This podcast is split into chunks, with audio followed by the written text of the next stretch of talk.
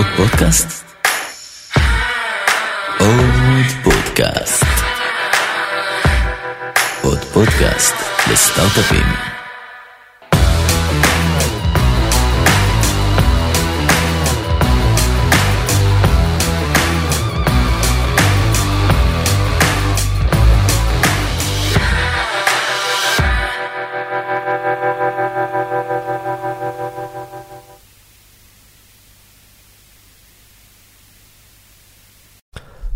שלום, מתי, מה שלומך?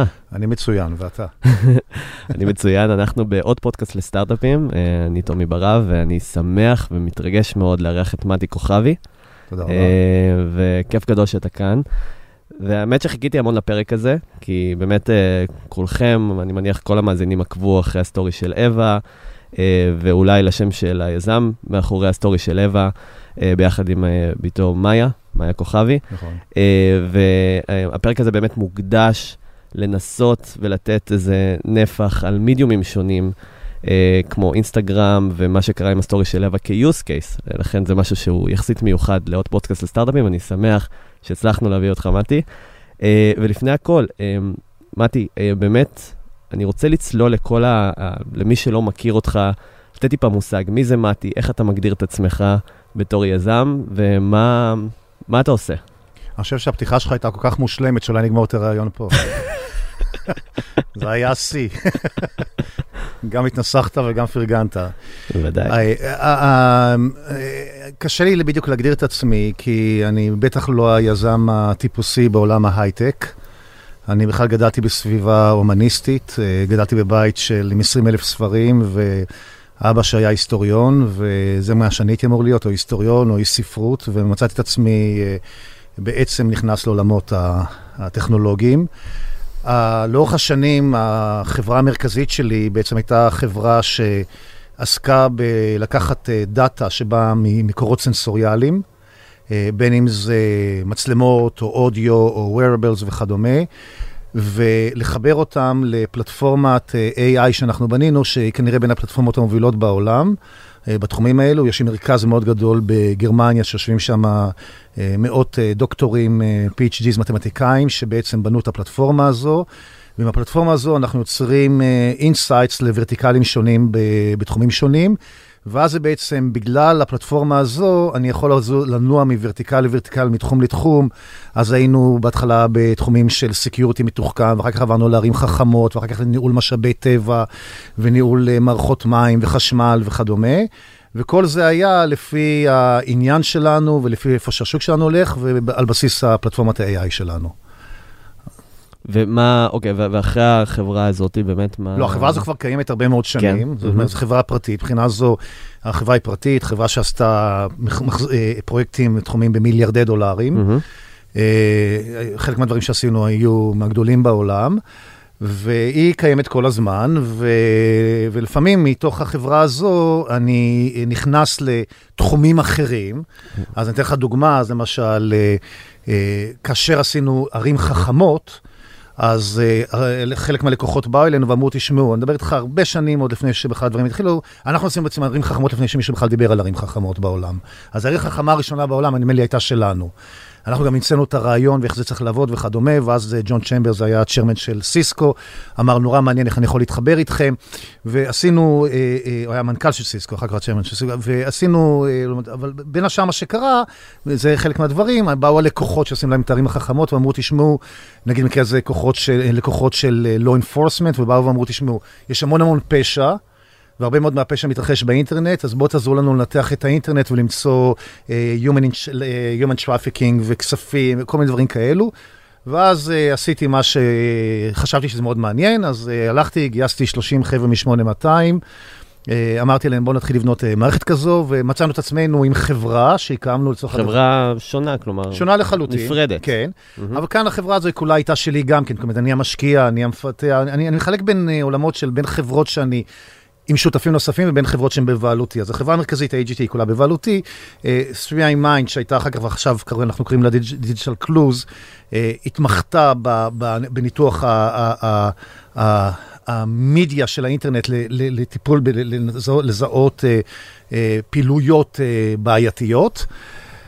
ואז ראיתי פתאום את המערכת הזו, והמערכת הזו נמכרה לחלק מארגוני המודיעין המובילים בעולם, שמשתמשים במערכת הזו.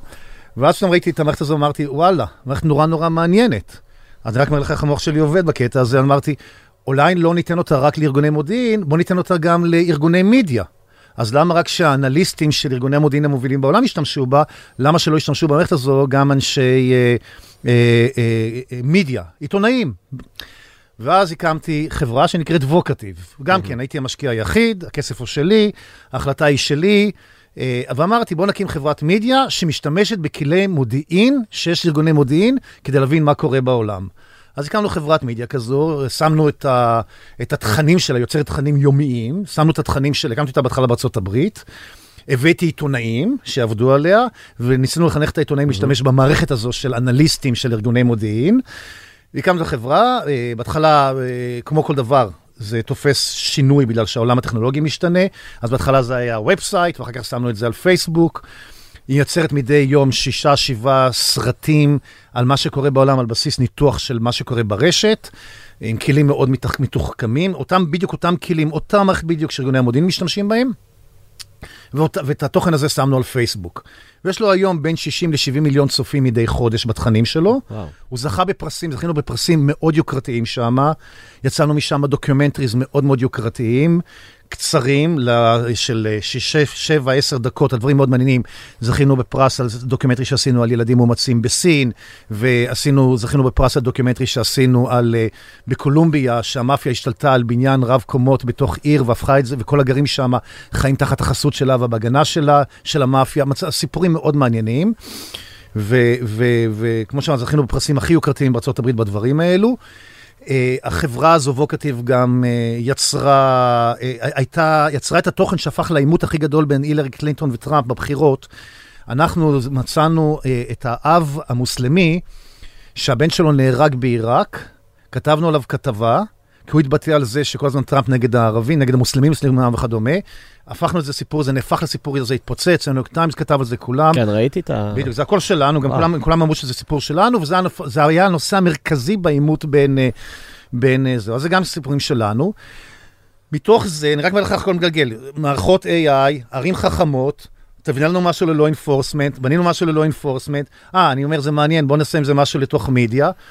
מתוך זה, כשהפעלנו את המערכת הזו, שהיא נורא נורא מעניינת, השתמשנו בזהו, אני ראיתי ב-2012 שהולך לקרות דבר נורא נורא מזעזע, שהיום כולם צוחק, כולם, אני אגיד את זה עכשיו, כולם יגידו, נו, what's the big deal, אבל אז היה big deal. ב-2012 אה, אה, זיהינו שהסושיאל מדיה הולך להיות פייק. עכשיו, זה, זאת רעידת אדמה ב-2012. 2012, כן, למה זה... לפני היה את כל הבוטים, את כל ה... תקשיב, בסוף 2010 היה המהפכת המרד הערבי, האביב הערבי במצרים. נכון. אם אתם זוכרים, קראו לזה מהפכת פייסבוק. נכון. כלומר, פייסבוק הביאה את החופש לעולם הזה. ואתה בא ב-2012, שנה וחצי אחרי זה, ואתה אומר, uh, it's fake. כאילו, הסושיאל מדיה תהיה פייק, תהיה מקור. זה, אמרתי את זה, היה איזו תוכנית שהזמינו אותי ואת הנשיא קלינטון, אז הוא כבר עדיין לא היה כבר הנשיא, אבל הזמינו את שנינו לשעה, לאיפה העולם הולך, ואני אמרתי, זה איפה שזה יהיה. וזה היה רעידת אדמה, ביום למחרת העיתונים בארה"ב חלקם אה, שחטו אותי, אה, ו- ואמרו, תראו מה אומרים על social media וכדומה. אבל היינו באמת, אני חושב שהיינו הקול הראשון בעולם שאמר את זה, והייתי מאוד עסוק בעסקים, אז לא קידמתי את הנושא הזה. ואז מה שקרה, זה שב... פשוט אומר לך איך הדברים מתגלגלים, ב-2000 וקצת יותר מאוחר, פונים אליי CBS או Showtime ואומרים, תשמע, אנחנו זוכרים את הרעיון שעשית אז, אנחנו יודעים את הטכנולוגיה שאתה עושה וכדומה. אולי תעשה documentary לאיפה העולם הולך. ואז אני והבת השנייה שלי, לא זו שעשיתי איתה את אווה, הבת השנייה שלי, עשינו אה, אה, documentary של, אה, שעלה, Showtime זה כמו HBO בארצות הברית, זה שתי, כן. שני כבלים. Mm-hmm. אה, עשינו שתי עונות, כל אה, documentary היה שמונה פרקים, ובכל פרק שמנו שלוש דמויות שמצאנו דרך המערכת שלנו. זה ש... Dark Net, נכון? Dark Net, בדיוק, כן. זכה באמת להצלחה מאוד מאוד יפה וכדומה. נכון, ב-20 מדינות לדעתי זה הופץ. ב-20 מדינות, כן. מטורף. כן, כן. אני אספר לך קטע. ביום אחרי שאנחנו מעלים את זה, אני נוסע לפגישה באיטליה. מאוד מאוד חשובה על איזו פגישה עסקית שהייתה צריכה להיות הצלחה מאוד גדולה, לא יצא כלום ממנה. ואנחנו מגיעים לפגישה ויש שם שולחן מצד אחד אה, ארוך עם כל הנציגים של החברה האיטלקית, אחת החשובות בעולם, ואנחנו בצד השני. ואז קמה אחת עורכות דין מאוד מאוד ידועה שם, ואומרת, אני ראיתי את הסדרה שלך על דארקנט ואני רוצה חתימה. תקשיב לי, אני מה זה הייתי בעננים. אחרי חצי שעה הסתבר לי שהחבר'ה שלי עבדו, סגרו איתה שהיא תגיד לי את זה. היא לא ראתה, תשמע, אבל היו איזה חמש דקות שאני אמרתי, בואנה, אני, אני כן. כאן, אני במאי, אני סלבריטי. אף אחד מהם לא עובד אצלי יותר. עכשיו, גדל. אז, אז מבחינה זו, הדברים שאני בונה, הם, אה, הם אה, נובעים לפעמים אחד מתוך השני, מתוך הסקרנות והעניין שלי וכדומה. מאחר והכסף שלי, אז אני יכול להשקיע ולקחת כן. את הסיכונים. אבל לא רק זה, בפועל, רגע, בוא נדבר, כי כל חברה כן. כאן זה מפעל חיים של יזם. אז נכון. אני אומר, איך אתה בפועל מצליח את כל החברות האלה שהזכרנו, שלדעתי זה 4-5 חברות, שכל חברה זה עולם ומלואו, לקוחות, כן, אה, נכון. market גם אחר. אמנם החוט המקשר זה, זה מדיה וטכנולוגיה, כן. אבל איך בפועל אפשר לנהל אופרציה כזאת? תראה, קודם כל, אה, אה, אני... אה, אין ספק שהניהול של חברות תלוי במנהלים טובים. מהמם. אז אה, תשמע, יש לי חברות שהיו מדהימות, והמנהלים לא היו טובים, והעסק נפל. ויש חברות שהיו בסדר, אבל המנהלים היו טובים והפכו את זה ליהלום. אז ניהול, מנכ"ל מנוסה, ואנשי מוצר טובים, ואנשי... אה, ו- ו- ו- בסוף אתה צריך מקצוענים והרבה מאוד מזל כן. כדי להפוך את הדברים האלה. אבל, אבל מה שאני נותן לך כרגע זה החברות שהן כולן בבעלותי, וחברות ש... והן אה, אה, בהחלט, הן מייצגות גם את תפיסת העולם שלי ואת ה-passion שלי. אבל תשמע, למשל, Digital Clues, יש לה מנכ"ל מעולה, הוא מצוין, ו... והמערכת היחסים ביני ובינו זה שהוא עושה עבודה מדהימה ואני מפריע לו. אז זה, ה... זה האינטראקציה בינינו. אבל בתחום של המדיה וה... והדאטה מ... שמחובר ל-AI, זה, זה דברים שבהם אני מתעסק באופן אישי. אוקיי, אז, אז החוט המקשר, שבאמת ה- המדיה וטכנולוגיה, שאיתם באמת הצלחת להקים ולזהות הרבה הרבה, אתה יודע, תהליכים שקורים בעולמות ה...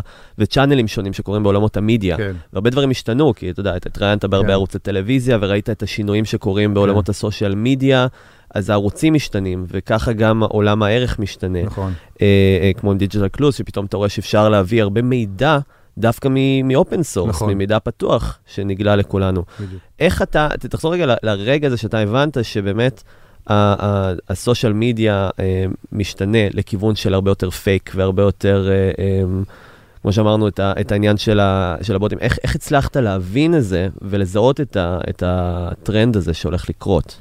תראה, אנחנו, דווקא פה מה שתמך בי זה דווקא ההשכלה ההומניסטית שלי. זאת אומרת, uh, שלקחנו מספר אירועים בעולם, כמו למשל באביב הערבי, וניתחנו אותם לעומק באמצעות הכלים שלנו, זיהינו איך אנשים מניפולטיביים הצליחו ליצור אה, אה, אה, חדשות מעוותות כדי להשפיע על תהליכים היסטוריים. עכשיו תראה, יש כל מיני תפיסות נורא מעניינות. יש למשל תפיסה שבאה ואומרת ש- ש-fake news הוא הכוח לאלה שאין אה, אין, אין empowerment. תפיסה מאוד מעניינת שבאה ואומרת, אלה שלא יכולים להשתמש ב-news האמיתי כדי לחזק את עצמם, יוצרים את ה-fake news. שזה זה בעצם לכאורה הכוח של החלש. אבל אנחנו גם יודעים שהרבה פעמים ה-fake news נעשה על ידי מנהיגי מדינות. אז יש איזה דינמיקות מאוד מאוד מעניינות, הן משתנות כל הזמן, והן מאוד מעניינות אותי, כי הן מתחברות, תראה, עכשיו אני בשלב כזה בחיים שמה שמעסיק אותי, ולכן גם הסיפור של אווה, זה דווקא לאיפה, לאיפה העולם שלנו מתקדם, לאיפה שהוא הולך. זה נשמע נורא נורא משעמם למי שבונה כרגע סטארט-אפ נורא נורא מעניין בתחום הביטוחים, או הפינטק, או לא יודע מה, או כל מיני דברים אחרים. אני חושב שאנחנו נמצאים, אה, אה, ואני לא אדם דרמטי, אבל אני חושב שאנחנו נמצאים בקטע דרמטי בהיסטוריה, מבחינה זו שהמודלים החברתיים שבהם אנחנו חיים הם במצב מאוד מאוד מסובך. עכשיו, תראה, אני חזרתי עכשיו מביקור בארצות הברית. זה היה ביקור, אני כל הזמן בטיסות, אבל זה בנסיעות, אבל דווקא זה היה ביקור נורא שונה. זה היה ביקור שפגשתי את המנהיגים הכי חשובים בעולם הנוצרי. בין עולם נוצרי אוונגליסטי לעולם נוצרי אוהד ישראל, מתנגד לישראל, African Americans. היה לי מאוד מאוד מעניין לראות את העולמות האלו ולהבין מה המשמעות, ונפגשתי שם לפגישות ארוכות עם, עם הבישופים הכי חשובים, ושעות על גבי שעות, והיו אינטראקציות מדהימות. לאיפה העולם הולך, והמשמעות של הדברים האלה, אתה, אתה מחבר אותם, אתה מחבר את מה שאתה רואה בסושיאל מדיה, ואתה מחבר מה שקורה בפוליטיקה, ואתה רואה את שני הדברים האלה, ואתה מבין שהמודלים שאנחנו מכירים אותם, פחות ופחות עובדים. המודלים של דמוקרטיה, איך דמוקרטיה מתמודדת עם חברות בעלות, בעלות עוצמה בלתי רגילה. אה, אה, אה, אתה מבין פתאום מה, מה המשמעות של דאטה. אה, אה, אה, אתה, אתה מבין מה המשמעות היום של חופש דיבור. לכולנו יש במדינות דמוקרטיות מה שנקרא חופש דיבור, אבל האם באמת יש לנו חופש דיבור? האם אני באמת יכול להגיד מה שאני רוצה? מה הסיכוי אם אני אומר משהו עכשיו שמרגיז מישהו, או מרגיז אנשים, מה קורה עם ה... איך התגובה תהיה אליי? האם, האם, האם, אז רשמית יש לי חופש, חופש דיבור, אני יכול להגיד מה שאני אומר. האם אני אגיד את מה שאני אומר, האם אני יכול להיות מצב שאני לא יכול למצוא יותר עבודה, לא יכול למצוא יותר לקוחות, לא יכול למצוא יותר חברים? כלומר, אנחנו נמצאים בעולם מאוד מאוד מורכב, ואתה, והעולם הזה נמצא בעולם הפיזי ובעולם הסושיאל מדיה. ולכן הקטע הזה הוא מאוד מאוד uh, מעניין. שמה השתנה בו? איך שאנחנו צורכים תוכן, איך שאנחנו... איך שאלגוריתמים בעצם משתלטים על מה אנחנו רואים ו- ואיך, ו- ולאן התוכן שלנו מופץ? מה השתנה בעצם בעולם הזה? תראה, בוא ניקח לך דוגמה. בוא נחליט שאני אה, רוצה, ת, תראה את הדילמה, בוא נחליט שאני רוצה עכשיו, נגיד, אה, לפגוע בך. Mm-hmm. אוקיי, בך כאנטיטי, לא אתה כבן אדם ספציפית. ואני מוציא עכשיו, אני, יש לי איזה כלי תקשורת לא חשוב, נגמר, ובסושיאל מדיה, ו- ואני מוציא סיפור שהוא כולו סיפור שקרי עליך. הוא אפילו לא צף, כי לא, אין לו מספיק אה, אנשים. ואז בוא נאמר, ובוא נאמר שלך יש, אה, אה, אה, אה, אה, או הגוף שאתה קשור אליו, אה, אה, כתבתי עליך את הסיפור. עכשיו, בוא נאמר שכתבתי עליך את הסיפור, כי יש לי, יש לי סיבות פוליטיות לכתוב עליך את הסיפור. מתקרבות בחירות, וכל אלה שרוצים להשתמש בסיפור ה-fake הזה שהיה, משתמשים בסיפור הזה. עכשיו, הם אפילו לא יודעים שזה פייק, הם חושבים שזה אמיתי. כן. אבל פתאום יש לך מאות אלפי אנשים שמפיצים את הסיפור השקרי. בלי שהם יודעים שהם אפילו ב-fake news. הם חושבים שהסיפור שאנחנו מספרים הוא אמיתי. כן. הם קראו על זה עליך בתוך איזה כלי תקשורת שאתה יצרת בפייסבוק או במקום אחר. הם באמת מאמינים שזה אמיתי, כי זה מתחבר לתפיסת העולם שלהם. וגם הצריכה כל כך מהירה שהם לא בודקים את העובדות. ודאי שהם לא בודקים את העובדות. כן. בכלל לא. הם מניחים שאתה בדקת את העובדה. Mm. ואז מה שיש לך פתאום, מאות אלפי אנשים שמספרים סיפור. כן. ואתה פתאום עומד ואתה אומר, רגע, מה קורה פה? אז זה דינמיקות אה, דרמטיות, וגם בגלל שאנחנו נמצאים בעידן שנקרא אה, אה, אה, identity politics, שכולנו חיים בתוך פוליטיקה שמבוססת על הזהויות האישיות שלנו, הדבר הזה יכול להשתלט על ה-identity politics ויכול לגרום גורם למהפכות. ואתה הבנת את השינוי מידיומים האלה כן. שקורים בעולם, ו... והייתה פה החלטה באמת אה, תקדימית, כן. לייצר אה, אה, משהו שהוא מהפכני בראייה של תפיסת זיכרון, נכון. תפיסת זיכרון קולקטיבי אפילו. כן. ואם תחזור רגע אחורה לפני שכל הסיפור, אה, אה, הסיפור של לב התפוצץ, מה היה שם הרגע שבו אמרת לעצמך, על זה אני הולך לשים את מיטב, אה, אתה יודע, לשים כסף מסוים, וזה לא כן. לא סוד ששמת מהכסף כן. הפרטי שלך להרים את הפרויקט, כן. ואין פה כסף ממשלתי ואין פה שום דבר כן. אחר, ולהעמיד באמת במדיום הזה שאתה הולך אליו. שזה הפתרון, לא הפתרון, אבל כן הדבר הזה שיעלה את האפשרות שמישהו יצרוך את זה. כן, fake news. כי מה שקרה זה שהרבה אנשים בעולם הפסיקו להאמין בסיפור של השואה. וכמו שחזרתי כרגע לסרטון, בוא נאמר שאני ארגון אנטישמי, ואני, ולי יש אתר, ואני לא מגדיר אותו כאתר אנטישמי, אני לא כותב למעלה, רבותיי, אני אנטישמי וכל מה שקראו פה זה אנטישמי. ואני כותב שהשואה לא התרחשה. וקוראים את הדבר הזה עשרות אלפי אנשים ואומרים, וואלה, מעניין, ומעבירים את זה לעוד מאות אלפי אנשים. ו- ואנשים יכולים להאמין שהשואה, כמו שנאמרת, היא לא הייתה. ואז בעצם אנחנו נמצאים בעולם שבאירופה אמרו ששליש מהאנשים הצעירים חושבים שהשואה לא הייתה. בארצות הברית אמרו ש-40% מהאנשים הצעירים מאמינים שהשואה לא הייתה. כלומר, היא לא הייתה. הסיפור הוא סיפור יהודי מומצא. ואז אנחנו ממשיכים לחקור, ואנחנו רואים שיש דיון על השואה במדיה החברתית בארצות הברית, שניים וחצי אחוז מהמשתתפים בדיון הם צעירים, כל השאר זה מבוגרים. בדרך כלל בסושיאל מדיה זה הכל הפוך, נכון? זה 95 אחוז. כלומר, אנשים צעירים בכלל לא מעניין אותם הסיפור הזה. ואז אתה אומר, אוקיי, איך אתה נלחם ב-fake news? אז אני יכול לבנות עוד עשרה מוזיאונים, שזה נורא חשוב, אני יכול אה, לכתוב עוד אלפיים ספרים, אבל איך אני נלחם ב-fake news הזה? ואז אמרנו, אז אמרתי, אוקיי, אנחנו נלחם ב-fake news, נלך למקום שבו כולם נמצאים ונספר סיפור שהוא סיפור אמיתי, שכל מי שיגיד שיש fake news, יוכל ללכת, תסתכל על הסיפור הזה ותראה שהוא אמיתי. ואז היה ברור לנו שגם צריכים יומן אמיתי. Hmm. וצריכים יומן שיש לו ולידציה. ושיש להגיד שהוא לא היה קיים. לייצר קרדביליות, לא משנה מה המדיום גם. בדיוק mm-hmm. ככה. ואז בהתחלה חיפשנו יומנים, וקראנו 30 יומנים, מצאנו יומן של נערה, שאמרנו, זה לא רק מספיק שהוא אמיתי, הוא גם יומן שאנשים צעירים יוכלו להתחבר אליו. נורא חשוב. אה, אה, כהזדהות בעצם. כאילו אני הייתי שם, אני יכול להת- להתחבר ל- כן. בעצם לסיפור של הנערה. כי אני אגיד לך למה, כי יש לכולנו דיסוננס קוגניטיבי כזה, כשאנחנו שומעים על איזה עשור, אנחנו אומרים, לנו זה לא יכול לקרות. כן, בדיוק. אז אני אגיד משהו מאוד אכזרי כרגע, ואני יכול להגיד את זה כיהודי. אם אני שם תמונה, אם אני שם סרט על יהודי, דתי, שכל הז- כל, כל אחד יסתכל ויגיד, זה לא אני. את לוקח נערה שהיא חמודה, נראית טוב, אוהבת לרכב על אופניים, אוהבת בנים, אה, משפחה יפה, אבא סלבריטי, אוקיי, זה כבר אני. זה כבר אני, זה לא איזה... אני יכול להזדהות איתה. אני יכול להתאהב בה. אני יכול לרצות אותה. אם אני, אם אני, אם אני ילד, אני יכול להגיד, וואו, זה, אני ממש אוהב את הילדה הזו. אז גם היה לחפש את היומן הזה, ואז עשינו עבודה היסטורית מעמיקה. הבאתי היסטוריונים לתוך החברה שלי, שיעשו, אמרנו, בואו נהרוס את הסיפור של היומן, אז בואו נראה אם הוא אמיתי או לא אמיתי. ועשינו מחקר עד הסוף כדי שהם יתראו, ואז אוקיי, להעלות את זה לאיפה שמעלים את הדברים. אתם נמצאים באינסטגרם, אנחנו באים אליכם לאינסטגרם. ובצורה כזו, להילחם ב-fake news. תשמע, אנחנו עכשיו הייתי הברית, אמר לי אחד הכמרים השחורים, אמרתי, תשמע, אני חייב להגיד לך, שלא, אני מדבר איתך על אדם שהוא נחשב אחד האנשים הכי חשובים בארצות הברית. הוא אומר, לא הייתי מודע לסיפור של השואה עד שראיתי, כי אני שלחתי לו את הטריילר. כן. אמרתי לו, אני רוצה להיפגש איתך, בוא תשמע, זה מי, מי שאני. כן.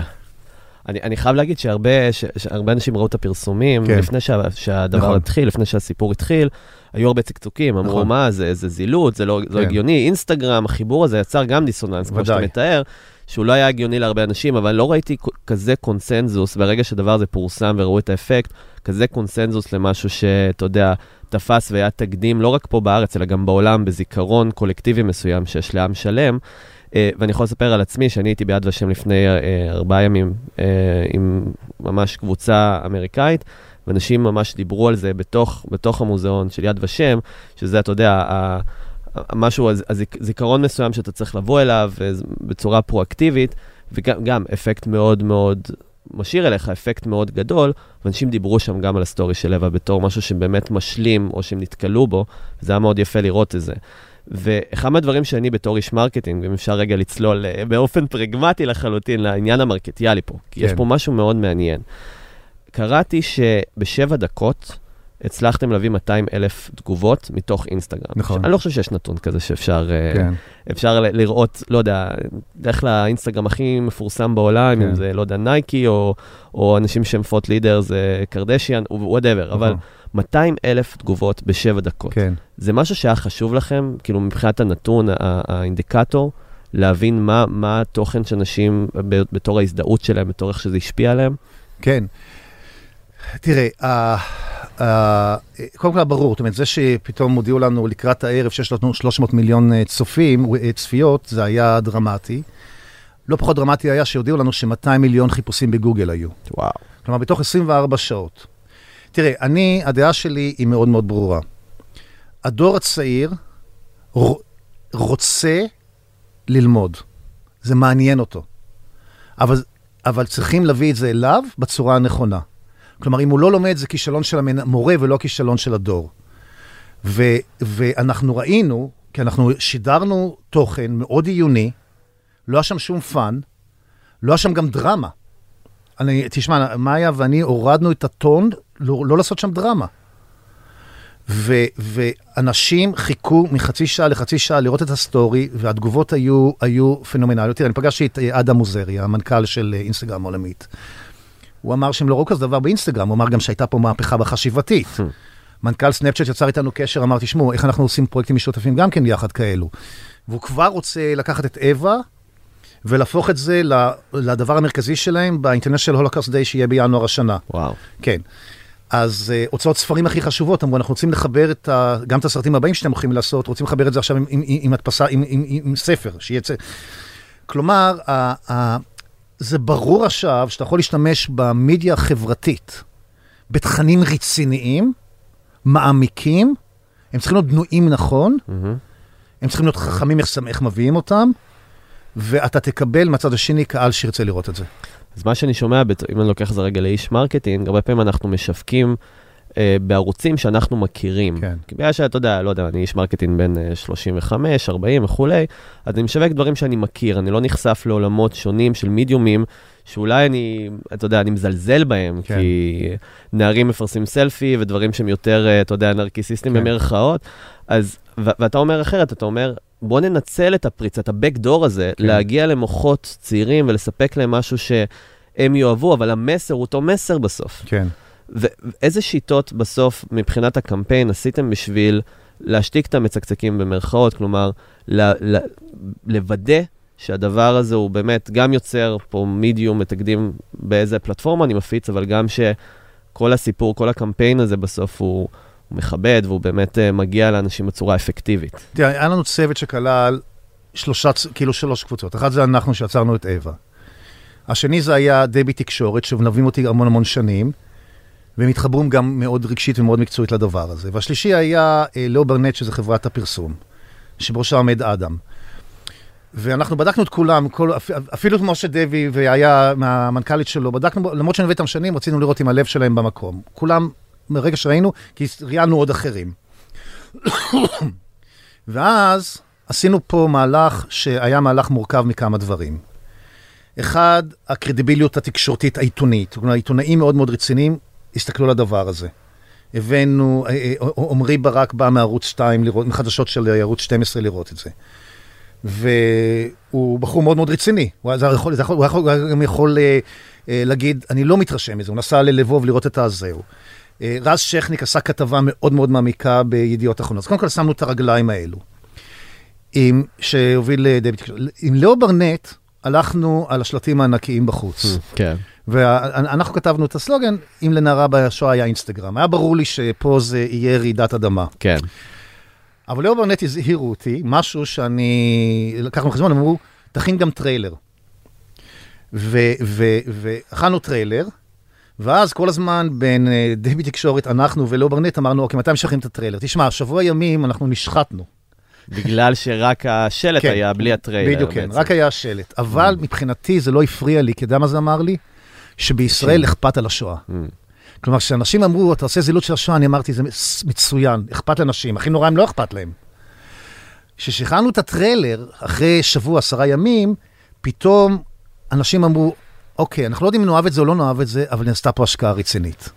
ואז היה ה shift הזה ב marketing. אז, אז אני חושב שהסיפור, מצד אחד אינסטגרם, עם השילוב של תקשורת אה, אה, רגילה, השילוב עם שילוט, כל, כן. הח, כל החיבור הזה ביחד, אם בונים אותו נכון, יכול ליצור מבחינה שיווקית מהפכה. מדהים. עוד משהו שעלה לי בתור איש שיווק, אני יודע שאתה יודע, אינסטגרם וכל הערוצים, האומני צ'אנל שיש היום, אז כן. הרבה אנשי שיווק יותר uh, מתפשרים על, ה, על התוכן ומתפשרים על האיכות של התוכן בשביל נכון. לייצר יותר uh, כמות. נכון, כי אין מה לעשות, היום אנחנו חיים בכלכלת תשומת הלב, נכון, ובשביל להשיג יותר engagement ו followers וכולי, אתה צריך לייצר המון המון המון המון תוכן. נכון, הרבה אנשים זה, זה קשה. פה היה משהו הפוך לגמרי, כלומר, הייתה פה השקעה עצומה, נכון, אה, מבלי לדעת מה תהיה התוצאה. נכון. ואני חושב שזה גם, בסוף זה pays off, כי, כי הנה, חלק מהעניין שאנשים נמשכו לזה, זה בגלל נכון. ההשקעה, בגלל שאמרו, בוא, יש פה הפקה הוליוודית, כן, כאילו, אני נכון. חייב להבין מה קורה פה. מה ה take שלך לאנשי marketing שמתמודדים עם ה balance הזה, בין המדיומים שמשתנים לכיוונים של חייבים המון המון המון, אה, אתה יודע, זה כבר לא traditional PR, יש פה משהו שאתה חייב לייצר עוד ועוד ועוד ועוד ועוד תוכן בשביל להשיג. תראה, אני אגיד לך את זה מאוד מאוד מעניין, כי זו שאלה שאנחנו עוסקים למשל בוואקטיב. אנחנו משדרים כל, שבוע, כל יום שישה, שבעה סיפורים. אבל מסתבר שאם אתה עושה עבודה אחת מעמיקה, ה impact הוא הרבה יותר גדול. אז בתפיסה שלי, וגם למה שאני רוצה לעשות, וגם מה שאני רוצה לעשות בהמשך, אנחנו רוצים להיות אימפקטפול. אנחנו רוצים לתת אימפקט, ולכן אנחנו נהיה צריכים לשים השקעה מאחורי כל... על הסרט הבא שאנחנו עובדים עכשיו, עוד לפני ששמנו את הדולר הראשון על, ה, על הצילומים, ההשקעה המחקרית היא פנומנלית. היא ענקית. אבל כשהוא יעלה, מחקר על מה, על מה ש... אני לא יכול לספר מה הסרט, כן. כן. לא, אבל במטה יותר, כלומר, על ה- המחקר הוא להבין את על האירוע, הצרכנים, על מי שצורך את הכל. אחד, מחקר צרכני. לכן גם היינו בפגישות עכשיו בארצות הברית. Hmm. אחד, זה הסיפור עצמו. הסיפור הוא מאוד מסובך, מאוד רגיש, מאוד פוליטי, מאוד מורכב. להיות מדויקים בו עד הקצה. ולשים עליו השקעה משמעותית. כי השקעה משמעותית יוצרת את, יוצרת, יוצרת את הצפייה. היא גם מביאה לך את הסלבריטיז שאחר כך מפיצים את זה הלאה. תראה, מה ש... אחד הדברים שגרם ל-300 מיליון איש לראות את הסיפור של אווה, היה העובדה שמסיינפלד, דרך הבית הלבן, דרך אה, אה, הקומיקאים הכי חשובים בצרפת, דרך אנשים הכי ידועים בארצ- באנגליה, כולם, כולם שיווקו לנו את זה. אני לא דיברתי עם אף אחד מהם. הם יצרו איתנו קשר ואמרו, תשמעו, אנחנו הולכים להפיץ לכם את זה. אז, אז, אז, אז האימפקט, אז, אז, אז כל הדבר, ושלא לדבר על הסלבריטיז הישראלים, שהיו מדהימים, שבאו ואמרו, אנחנו לך על הדבר הזה, ואנחנו משווקים את הדבר הזה, ואנחנו עושים את זה בחינם וכדומה. אבל פה השילוב הזה הוא, הוא אז, אז אני רוצה, אם אתה רוצה לעשות משהו impactful, יש בזה אה, יתרון מאוד מאוד גדול. ו storytelling. אני הייתי מציע לארגוני marketing להתחיל לחשוב על storytelling. שמה זה אומר? storytelling זה, תספר את הסיפור של המוצר שלי. תספר למה הוא מעניין. תן לי להבין למה כדאי לי להתחבר אליו. תשקיע בי. מה אתה רואה הרבה יזמים ישראלים עושים, מספרים יותר על, על טכנולוגיה ולא על המוצ... כלומר, לא על הסיפור מאחורי? אני, אני, אני מתכוון יותר, נגיד, מפרסמים, הרבה פעמים אה, אה, עושים בדרך הקלה, לוקחים איזה דמות ידועה, מחברים אליה מוצר ומשווקים אותה. הדור, Gen Z לדעתי, הרבה יותר יהיה ספקן. הוא יהיה הרבה יותר מתוחכם, הוא חווה את כל ה fake news והוא כבר נהיה ציני. הוא לגמרי. ואני אפילו הייתי קורא לזה ציני, הוא נהפך למתוחכם. הוא, מז, הוא אומר זה פייק. ולכן אתה צריך יותר להשקיע כדי שאני אאמין בך ואני אבנה איתך קשר. אני, אני צריך להרגיש את האותנטיות שלך, אני צריך להרגיש את הרגש שלך. אני חושב שמי שראה את אווה יודע שמאיה ואני התאהבנו בילדה הזו. אנחנו בשלב מסוים אמרנו, כל דבר שרק אפשר לעזור לילדה, תראה, המשפט האחרון שאמרנו, שהיא אומרת, שתי החברות, אווה ואני, שזה לא היה ביומן, לכן גם צילמנו את זה לא מטלפון, אלא שמנו פרספקטיבה כאילו שזו מצלמה מרחוק, מי שיסתכל יכול להבין את זה. ואז אה, אני אומרת לאווה, אווה, אה, סליחה, אווה אומרת לאני, אני חושב שיזכרו אותנו, ואני אומרת לה, כן, אווה, בגלל היומן. ואז גמרנו את זה בתמונה האחרונה, והמשפט, ואז אמרנו את המשפט, אווה, אנחנו מקווים שמימשנו את חלומך. מי שרואה את זה מבין שלא יכול להיות פה פייק. זה אמיתי. ולכן גם כולם נפתחו לדבר הזה, זה אמיתי. אני חושב שמפרסמים שירצו לעשות משהו אמיתי, יהיו צריכים לחשוב הרבה יותר על ה storytelling, יהיו צריכים הרבה יותר להשקיע חשיבה מעמיקה על, המוצר שלהם ואיך לספר אותו, ואיך לתת לאנשים כל הזמן לבוא ולהבין להבין מה, בעצם, מה, מה בעצם המחויבות שלהם במוצר. זה לדעתי איפה שיהיה השינוי המשמעותי. אה. אז קודם כל, אה, תודה רבה. תודה רבה. אני אישית בתור איש marketing למדתי המון על העניין של הדיוק לעומת, אתה יודע, אולי הטרנד שקיים היום של ל- לכתוב מהר ולא לשים לב לפרטים ו- ולחיות בוויקיפדיה אפקטס ולא ב- באמת ב- במחקרים אה, מעבר. אה, אז קודם כל אני מודה לך מאוד, תודה אמרתי. שהגעת, אה, ואני מקווה שנהנית, ותודה רבה. אני מאוד. נהניתי. תודה רבה. תודה. תודה לך.